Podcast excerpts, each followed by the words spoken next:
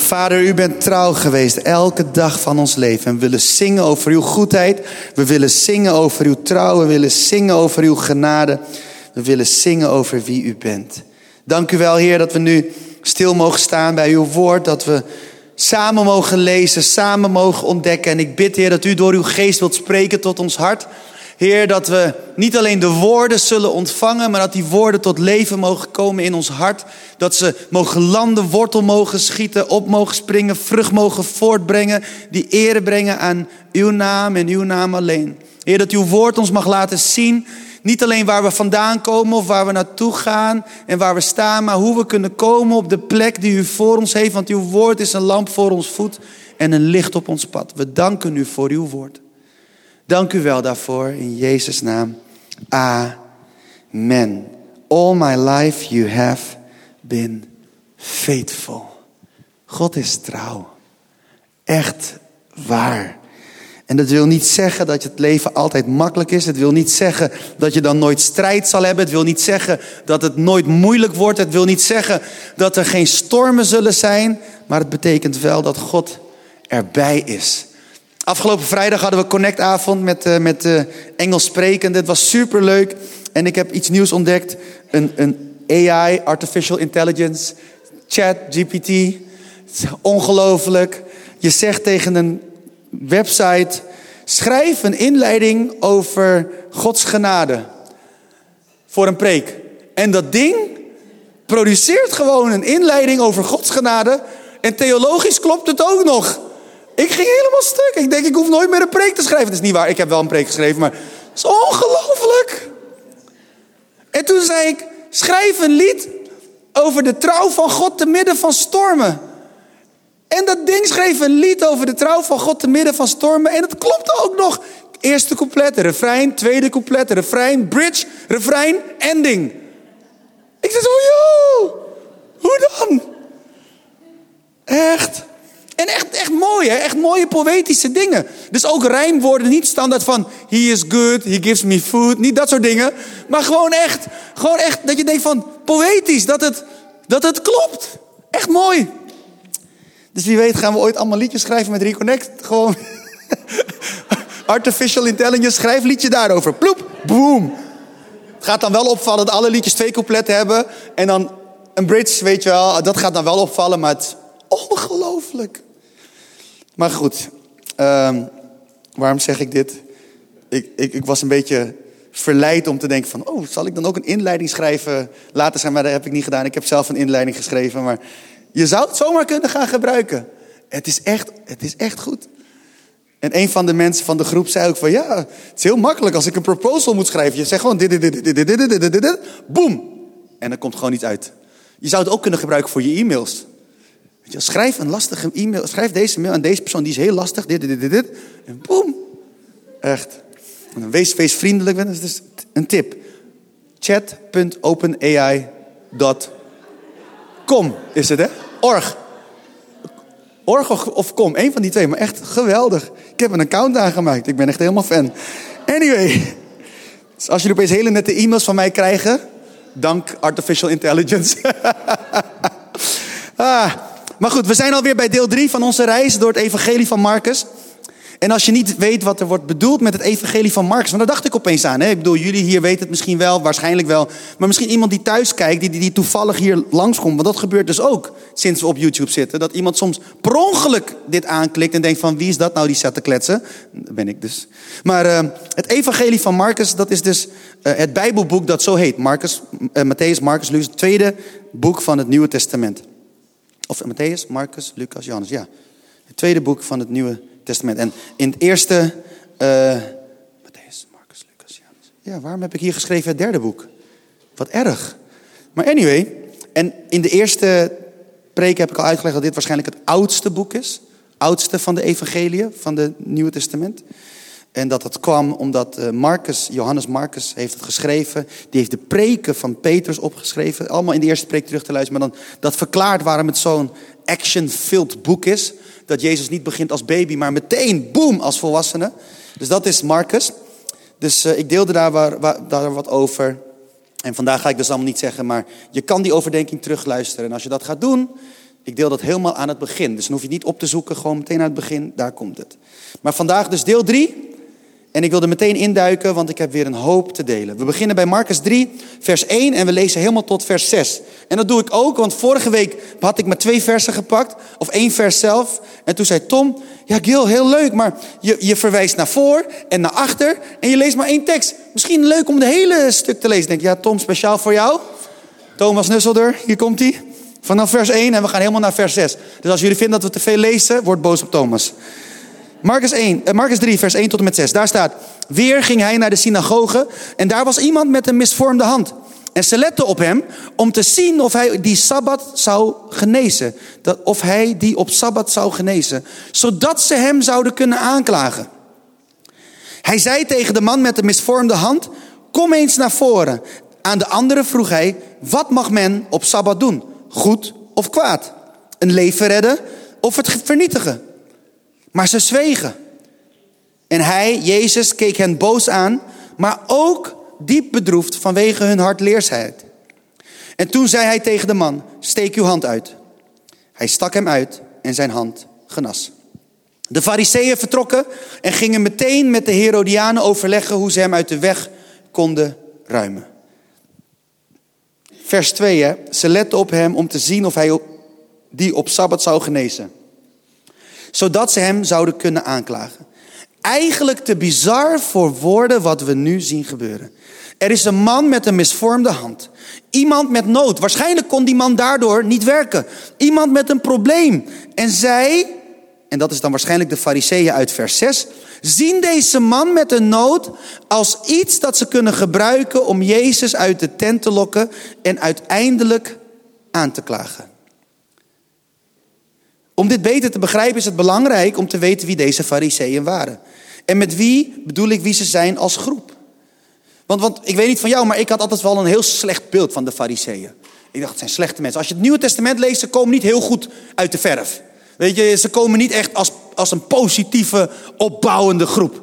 Eh, ik ken bijna niemand die nu gelovig is en de, en de evangelie leest en de verhalen over de fariseeën leest en denkt, ik wil later een fariseer worden. Is er hier iemand? Zie je, dat is er niet.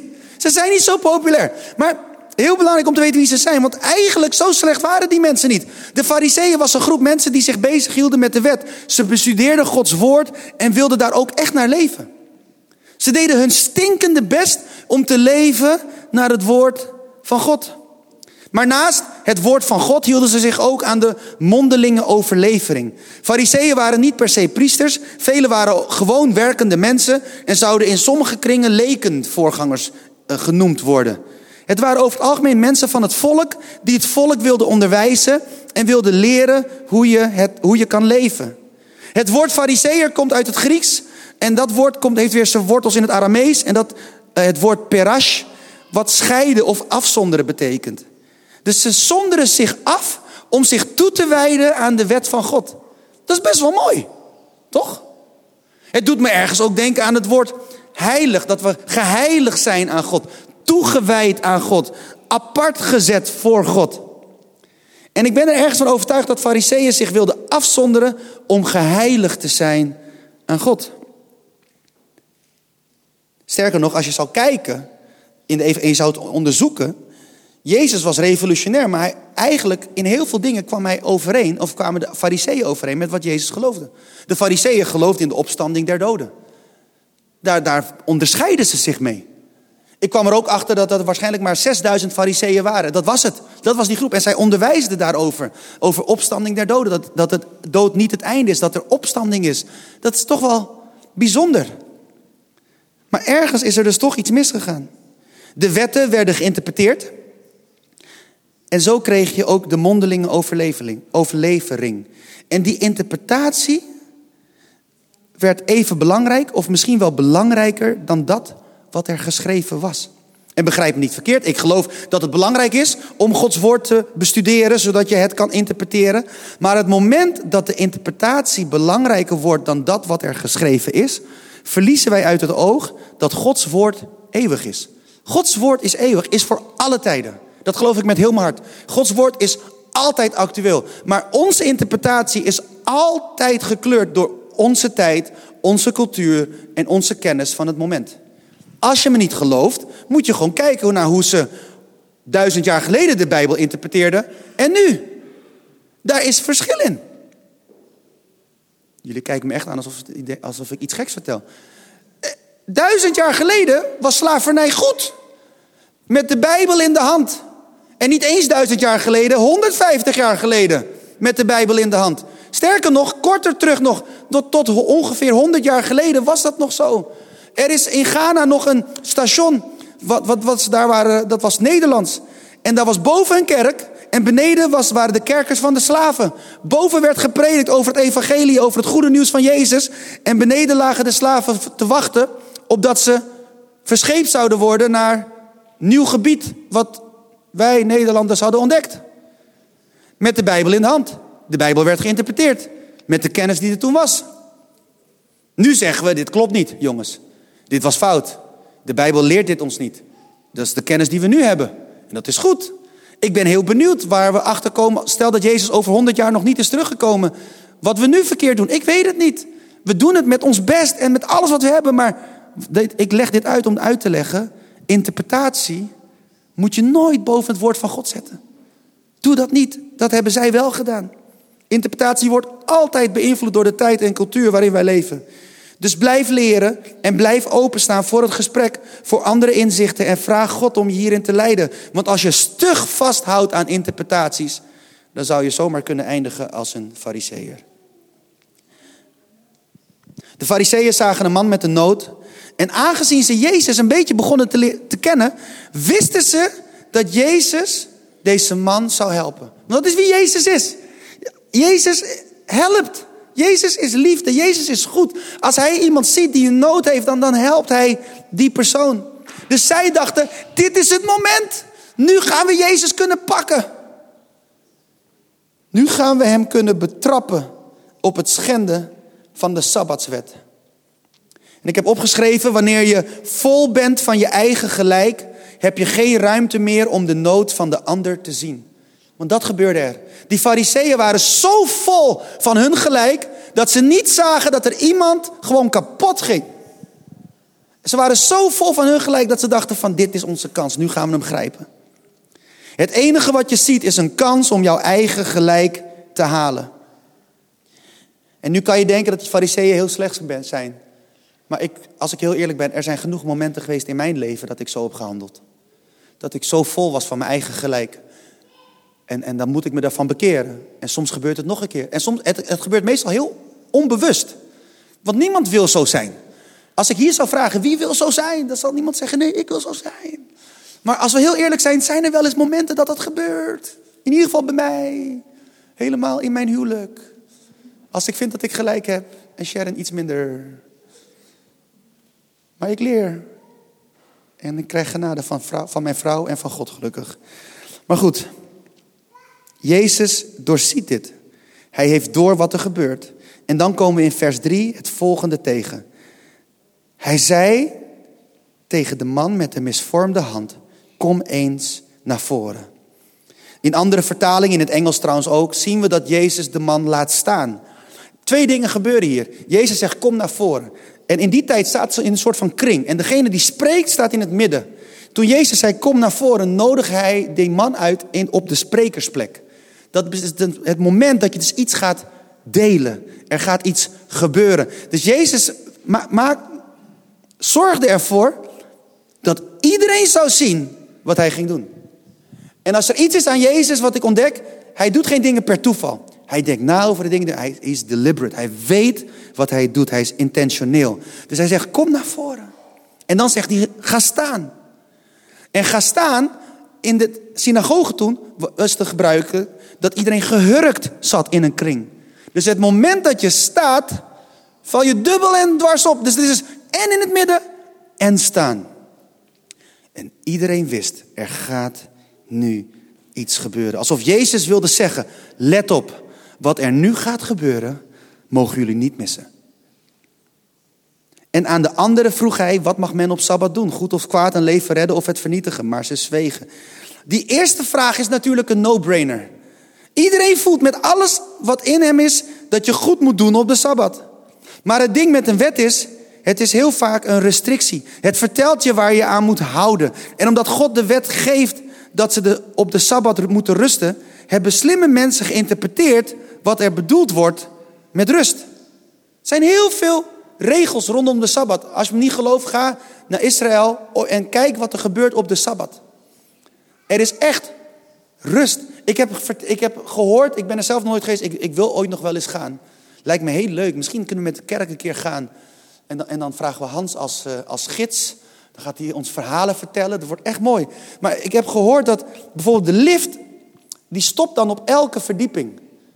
Zodat niemand op het knopje hoeft te drukken. En dat doen ze omdat ze daarmee God willen eren. Dus ik zeg niet om te zeggen dat het slecht is, maar het is, dat zijn interpretaties van die wet. Maar afgelopen week zat ik zo na te denken over die Sabbat. Hè? En die Sabbat is natuurlijk gekomen dat God op de zevende dag rustte. Maar wanneer je bedenkt dat God niet sluimert, nog slaapt. Dat God de God is die eigenlijk nooit moe is en dus ook niet hoeft te rusten. Dat die God op de zevende dag ging rusten. En ik weet niet of jullie je ooit hebben afgevraagd waarom hij dat deed. Ik namelijk wel. Ik denk, waarom zou God rusten als hij nooit moe is?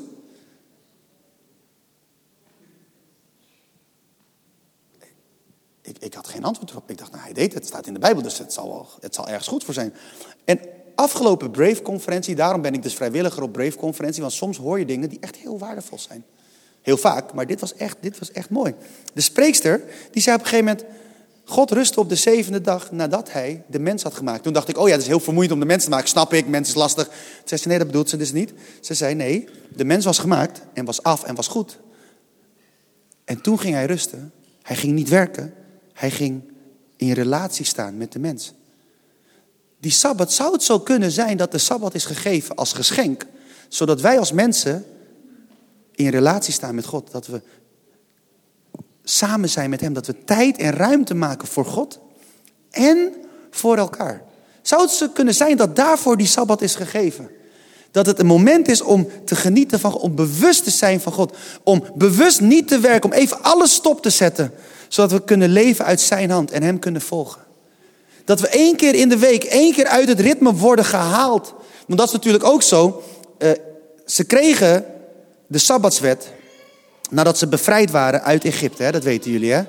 En ze waren, in Egypte waren ze slaven. En een van de kenmerken van slaven is dat ze zeven dagen per week moeten werken. Dat is een kenmerk van een slaaf in die tijd. Daar zouden we deze tijd nog heel veel van kunnen leren, maar dat is een andere preek. Maar God doorbrak dat door één dag vrij te geven. Dus het is een geschenk. Maar waarom ben je dan vrij? Voor relatie met God. En dat je weet, ik hoef niet te werken, want Hij zorgt voor mij. Het is een geschenk. Het is een geschenk gegeven aan de mens. De, de Sabbat is dus nooit bedoeld als een last of een beperking, maar het is gegeven om van te genieten. Het is een zegen. Het is iets wat de Vader, wat God geeft aan ons. En wanneer je Jezus dan vraagt, wat mag men doen op de Sabbat, goed of kwaad, dan weet iedereen het antwoord, maar iedereen zwijgt, omdat het goede doen door de menselijke interpretatie binnen deze context nu wordt gezien als slecht. En het slechte als goed. En dan gaat Jezus zelfs een stap verder door te zeggen: een leven redden of het vernietigen. Waar Jezus deze man wil redden, zoeken de Fariseeën een excuus om hem te kunnen vernietigen. Dat gebeurde op dat moment. Dus ja, ze konden niets anders doen dan zwijgen. En dan zien we in vers 5 dat Jezus boos wordt, maar tegelijkertijd ook verdrietig. Hij is boos vanwege hun koppigheid, maar tegelijkertijd verdrietig omdat hij van deze mensen houdt. En dan zegt hij dat de man zijn hand moet uitstrekken en Jezus geneest hem. En in vers 6 zien we de reactie van de fariseeën. Omdat ze zo verblind zijn door hun eigen regels, kunnen ze niet meer zien, niets meer zien dan iemand, of kunnen ze niet meer zien dat iemand hier Gods heil ontvangt. Ze zien alleen maar dat iemand Gods regels, of in ieder geval hun regels, overtreedt. En ik heb het hier niet eens over de genezing die die man ontvangt, maar over de aanraking van Jezus, die veel dieper gaat dan lichamelijke genezing. En als je dit zo hoort, zou je kunnen denken dat het vandaag vooral gaat over de Sabbat. Maar de Sabbat is in deze slechts een, een praktijkvoorbeeld. Waar het hier ten diepste over gaat, is dat er een groep mensen is die zich zo bezig, bezighouden met de letter van de wet, dat ze de geest van de wet al lang uit het oog zijn verloren. Dit zijn mensen die zo bezig zijn om God als het ware te kaderen door allerlei interpretaties en uitleggen vast te houden, zodat ze Gods wegen kunnen snappen. Mensen die God willen begrijpen, terwijl ons menselijk brein God nooit volledig zal kunnen bevatten. Maar omdat ze dat willen doen, zien ze niet meer wat God echt aan het doen is. En ik hoop dat dit voor ons een soort reminder kan zijn van jongens, het is goed om de Bijbel te bestuderen, het is goed om dingen te interpreteren, het is goed om dingen in context te plaatsen. Allemaal goed, doe dat, blijf dat doen. Studeer, leer, maar blijf openstaan. Denk niet dat jouw interpretatie de volledige waarheid is. Dan sla je de plank echt mis. We hebben elkaar nodig. Ik heb jou nodig, jij hebt mij nodig. Ik heb jouw interpretatie nodig, jij hebt mijn interpretatie nodig. En als we naar elkaar luisteren en met elkaar optrekken, dan kunnen we zien misschien iets meer wat God echt bedoelt. Want, want God geeft zijn woord als een geschenk. Toen ik opgroeide werd altijd gezegd, de Bijbel is als een liefdesbrief. Ik snapte het nooit. Totdat ik Shannon leerde kennen. Ik kon niet wachten. Ja, we hadden geen liefdesbrief, maar we hadden liefdes-e-mails. Toen we verkering hadden. Echt, als ik terug... Ik, ik keek continu naar mijn privémail. Totdat... En als zij een mail stuurde, was mijn hele dag weer goed. En dan stopte alles om me heen. En dan stuurde ik weer een mail terug. En dan wachtte ik weer. En soms liet ze me lang wachten. Echt waar. En dan zei ze, sorry, het was een beetje druk. Dan denk ik, ja, oké. Weet je, toen pas ontdekte ik de waarde van, van die brieven. En als ik dan denk, de Bijbel is, is Gods brief aan ons waarin hij zichzelf openbaard laat zien. Eh, om dat beter te begrijpen is het ook belangrijk om te weten waarom ik die brief van Shannon zo belangrijk vond.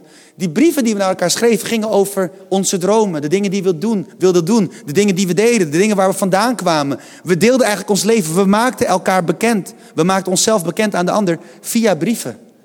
En dat is precies wat God doet door die Bijbel. Dus blijf die Bijbel zien. Maar, hou niet zozeer vast aan je eigen interpretaties. In de zin van tot het punt dat je soms dingen niet meer ziet die je wel moet zien. Hoe mooi dat Jezus dan in beeld komt in dit verhaal en de orde herstelt. En met orde bedoel ik dat hij weer laat zien waar het echt om gaat. Wanneer we gaan inzien dat God zijn wetten, richtlijnen en regels heeft gegeven als een geschenk, zullen we hopelijk anderen niet langer afrekenen op, wat, op dat wat ze verkeerd doen, tussen aanhalingstekens. Maar dat we de ander zullen aanmoedigen om te wandelen in zijn licht. Want zijn woord is licht. Zijn woord is een lamp voor onze voet en een licht op ons pad. En dat is wat ik precies bedoel. Ik zal hem nog een keer herhalen. Als we gaan inzien dat God zijn wetten, richtlijnen en regels heeft gegeven als een geschenk, zullen we de ander niet langer afrekenen op dat wat ze in onze ogen verkeerd doen, maar aanmoedigen om te wandelen in zijn licht. Het is altijd leuker om mensen aan te moedigen dan af te rekenen. Maar het is zo makkelijk om mensen af te rekenen. Aanmoedigen kost meer tijd. Maar hoe mooi is het als we als kerk leren om de ander aan te moedigen. Dat is wat, wat Jezus hier ons wil laten zien. Hij herstelt de orde. Hij laat zien, jongens, jullie hebben het verkeerd begrepen. Jullie hebben je best gedaan, maar ergens hebben jullie een afslag gemist. Volgens jullie regels mag, moet iemand ziek blijven. Mag ik hem niet genezen. Maar volgens diezelfde regels, als een schaap in een put valt, mag je die schaap wel redden. Dus je kan beter een schaap redden uit een put dan een mens die nood heeft. Snap je? En als we heel eerlijk zijn, doen we dat soms ook met de Bijbel. Hoe we het soms interpreteren. En dan zeggen we, ja, de Bijbel spreekt zichzelf tegen. Nee, onze interpretaties, wij, wij proberen het te begrijpen, maar we begrijpen het niet. En soms botst dat. Ik geloof echt in de Bijbel. Ik ben echt zo'n oldschool Pinksterjongetje. Maar ik weet dat er heel veel andere mensen zijn die ook oldschool zijn. En dan ben je misschien geen Pinksterjongetje of een, een, een Revo-jongetje of een Revo-meisje. Maakt allemaal niks uit. Maar die oldschool mensen die geloven in die Bijbel. Dat het waar is. Ik geloof erin. Maar ik heb ook geleerd gaandeweg dat ik soms dingen verkeerd heb geïnterpreteerd. En dat ik moet leren luisteren naar anderen. En dat ik moet leren van anderen. Moet leren met elkaar En daarom heeft God ons aan elkaar gegeven. En als we Jezus in dit blijven volgen en kijken naar Jezus, als we gewoon bestuderen hoe Jezus keer op keer dingen aan de kaak stelt. Dus de reden waarom Jezus echt bief had met die fariseeën was gewoon simpelweg omdat die fariseeën allemaal dingen hadden geïnterpreteerd en zich er helemaal aan vasthielden. En de gesproken regels, dat wat bij mondelinge overlevering is gekomen, even belangrijk vonden als het geschrevene, waardoor hij met ze botste. Laten wij zo niet zo zijn. Laten wij vasthouden aan het woord en openstaan voor wat God ons leert. En als we soms botsen, dan hebben we een gesprek met elkaar. Maar als we dat kunnen hebben, lieve mensen, dan, dan klopt de volgorde weer. Zo kunnen we leren van Jezus en van elkaar, met elkaar en over Jezus. Nou, dat was het voor vandaag. Hoe laat is het? Kwart voor twaalf. Wordt er steeds beter in. Het gaat goed. Ik wil afsluiten, nee niet afsluiten, maar ik wil bidden met jullie, voor ons. Dat we dit mogen gaan doen in ons leven. En misschien doen jullie het al hoor. Maar voor mij, zoals ik zei, voor mij is het gewoon een reminder. Dat je niet zo vol moet zijn van je eigen gelijk.